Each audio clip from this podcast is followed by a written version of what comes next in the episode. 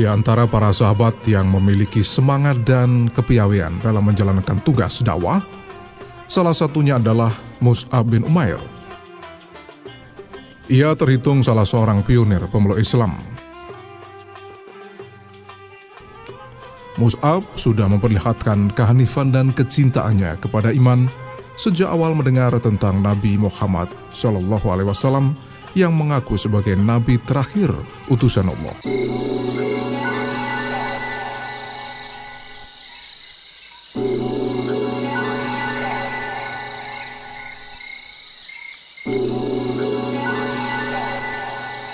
Suatu hari, Mus'ab baru saja mengambil tempat duduk di sebuah masjid di mana Rasulullah berada.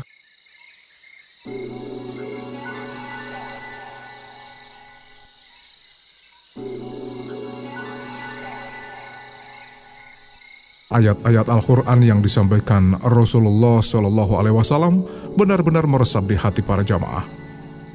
Di senja itu, Mus'ab terpesona oleh untean kalimat Rasulullah Hampir saja anak muda itu terangkat dari tempat duduknya karena rasa haru dan serasa terbang karena gembira.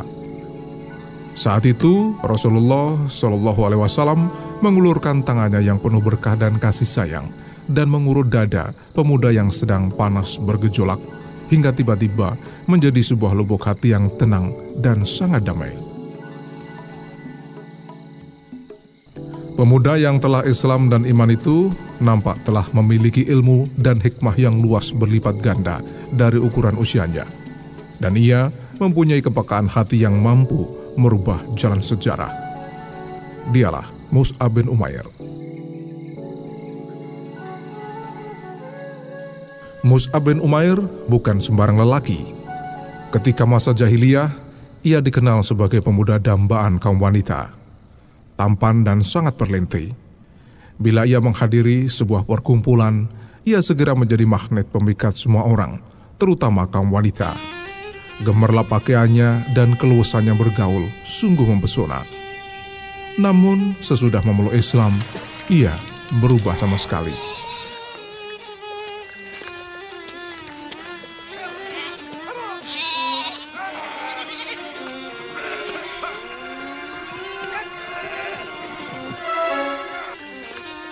Pada suatu hari, ia tampil di hadapan beberapa orang muslimin yang sedang duduk di sekeliling Rasulullah Shallallahu Alaihi Wasallam.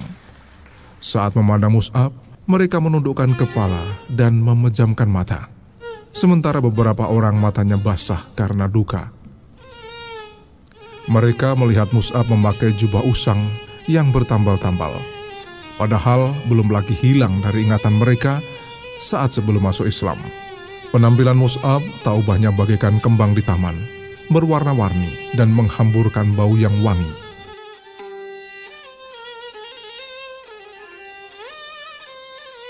Pada saat itulah Rasulullah Shallallahu Alaihi Wasallam menatap Mus'ab dengan pandangan penuh cinta kasih dan syukur.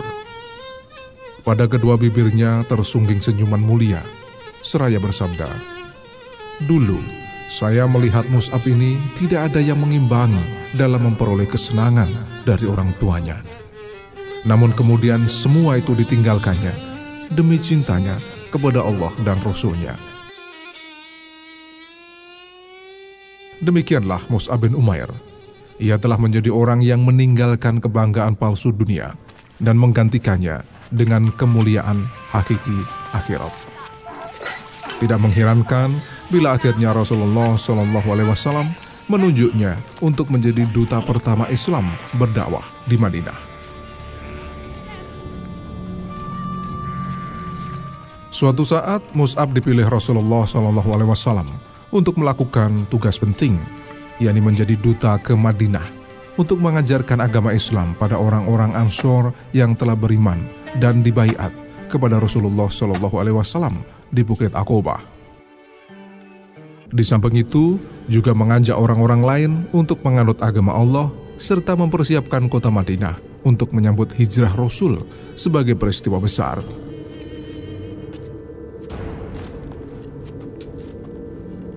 Sebenarnya di kalangan sahabat ketika itu masih banyak yang lebih tua, lebih berpengaruh dan lebih dekat hubungan kekeluargaannya dengan Rasulullah daripada Mus'ab.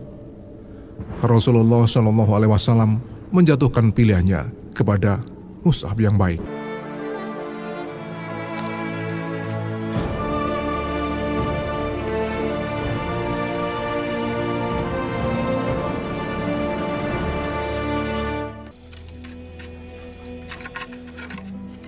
Mus'ab memikul amanat itu dengan bekal karunia Allah kepadanya, berupa pikiran yang cerdas dan budi yang luhur.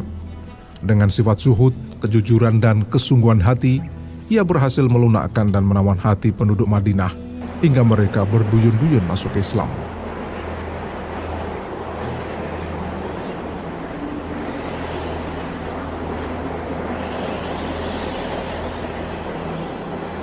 Pernah ia menghadapi sebuah peristiwa yang mengancam keselamatan diri serta sahabatnya. Suatu hari, ketika sedang memberikan petuah kepada orang-orang, tiba-tiba ia disergap Usaid bin Hudair, kepala suku kabilah Abdul Ansal di Madinah.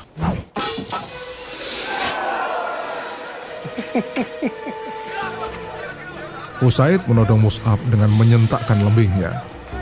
Bukan main marah murkanya Usaid menyaksikan Mus'ab yang dianggap akan mengacau dan menyelewengkan anak buahnya dari agama mereka, serta mengemukakan Allah yang Maha Esa yang belum pernah mereka kenal dan dengar sebelum itu.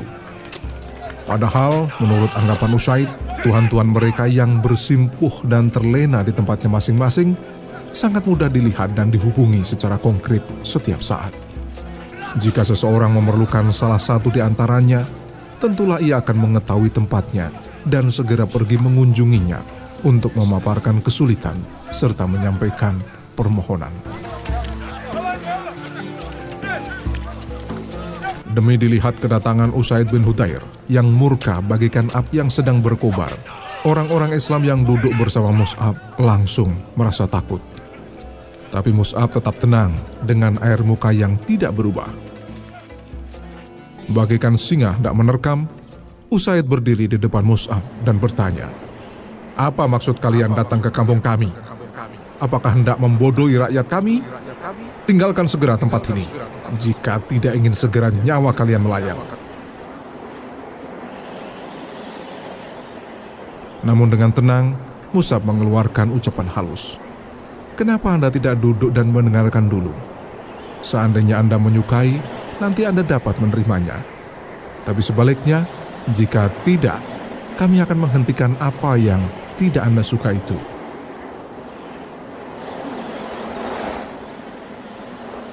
Usaid akhirnya bersedia, namun dengan perjanjian, ia akan membiarkan Mus'ab tetap berdakwah jika kata-katanya dinilai benar. Namun jika tidak, ia akan mengusir Mus'ab untuk meninggalkan kampung dan masyarakat mereka untuk mencari tempat lain. Akhirnya, Mus'ab membacakan ayat-ayat Al-Quran dan mengajarkan dakwah yang dibawa oleh Muhammad bin Abdullah Sallallahu Alaihi Wasallam. Bismillahirrahmanirrahim.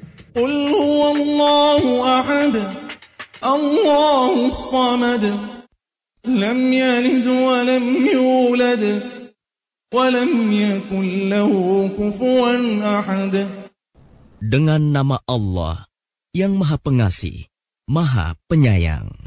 Katakanlah Muhammad, Dialah Allah yang Maha Esa. Allah tempat meminta segala sesuatu. Allah tidak beranak dan tidak pula diperanakan.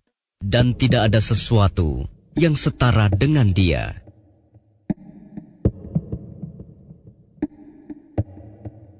Maka dada Usaid pun mulai terbuka dan bercahaya. Beralun berirama, mengikuti naik turunnya suara serta meresapi keindahannya.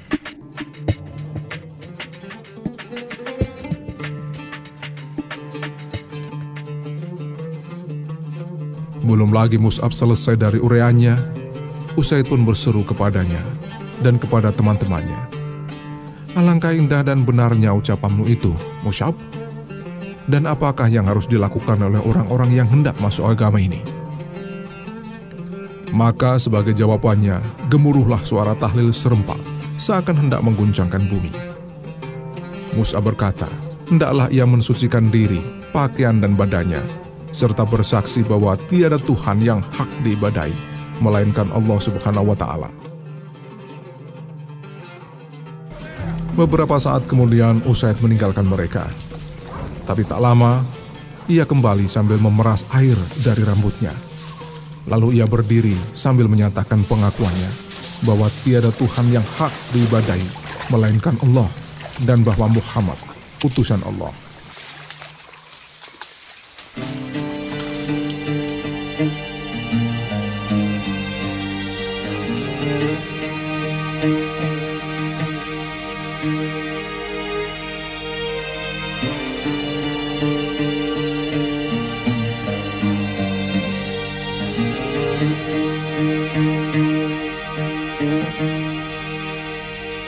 Secepatnya berita itu pun tersiar.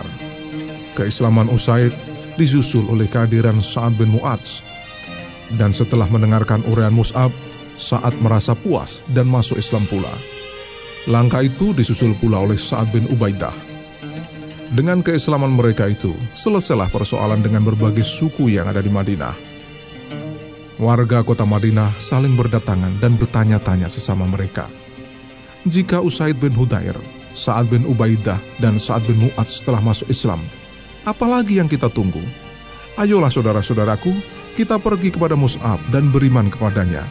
Kata orang, kebenaran itu terpancar dari celah-celah giginya.